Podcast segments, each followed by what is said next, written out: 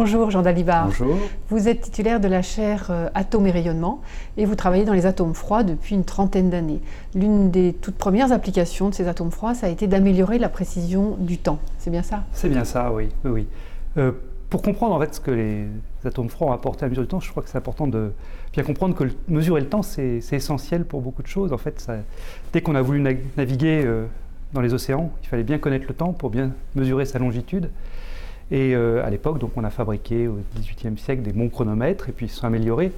Et en fait, euh, vers le milieu du XXe siècle, on s'est rendu compte que euh, la référence qu'on utilisait pour le temps, pour synchroniser tous les chronomètres, c'était le jour sidéral.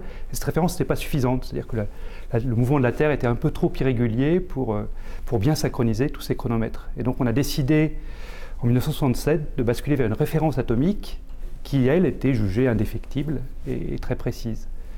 Donc une horloge atomique, à la base, c'est de se dire qu'on va utiliser un atome comme référence de temps, et plus précisément, pour être un tout petit peu technique, on va dire que on a pris l'atome de césium et on va dire que l'onde électromagnétique qui permet de faire passer l'atome de césium de son niveau d'énergie le plus bas au niveau d'énergie immédiatement au-dessus, cette onde fait un certain nombre d'oscillations par seconde. Par définition de la seconde, cette onde doit faire 9 milliards, 192 millions, etc.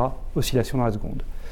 Et là où les atomes froids sont, essentiels, eh c'est qu'ils permettent de réaliser ces horloges atomiques avec une bien meilleure précision. Simplement parce que les atomes froids, comme ils sont froids, ils bougent peu. Or, le mouvement des atomes est une limitation à la pression des horloges. C'est une limitation pour beaucoup de raisons, mais la plus simple à comprendre, c'est probablement l'effet Doppler.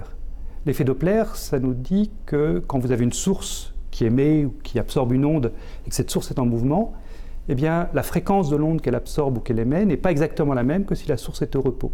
C'est ce qu'on utilise, par exemple, quand on veut mesurer la vitesse du sang dans les veines ou dans les artères. C'est ce qu'on utilise pour, euh, dans les radars pour mesurer la vitesse des automobiles.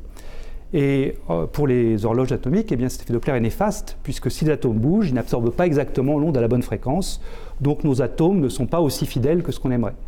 En revanche, si je suis capable de prendre les atomes et les arrêter, les rendre immobiles, alors il n'y a plus d'effet Doppler et l'horloge devient extrêmement précise. Et ce qui est remarquable, c'est que cette précision, elle sert dans la vie de tous les jours. C'est-à-dire que pour la navigation, le positionnement par satellite, pour la géodésie, euh, très bientôt pour les télécommunications à longue distance, eh bien, ces horloges, la précision de ces horloges sera vraiment utile, permettra des nouveaux développements.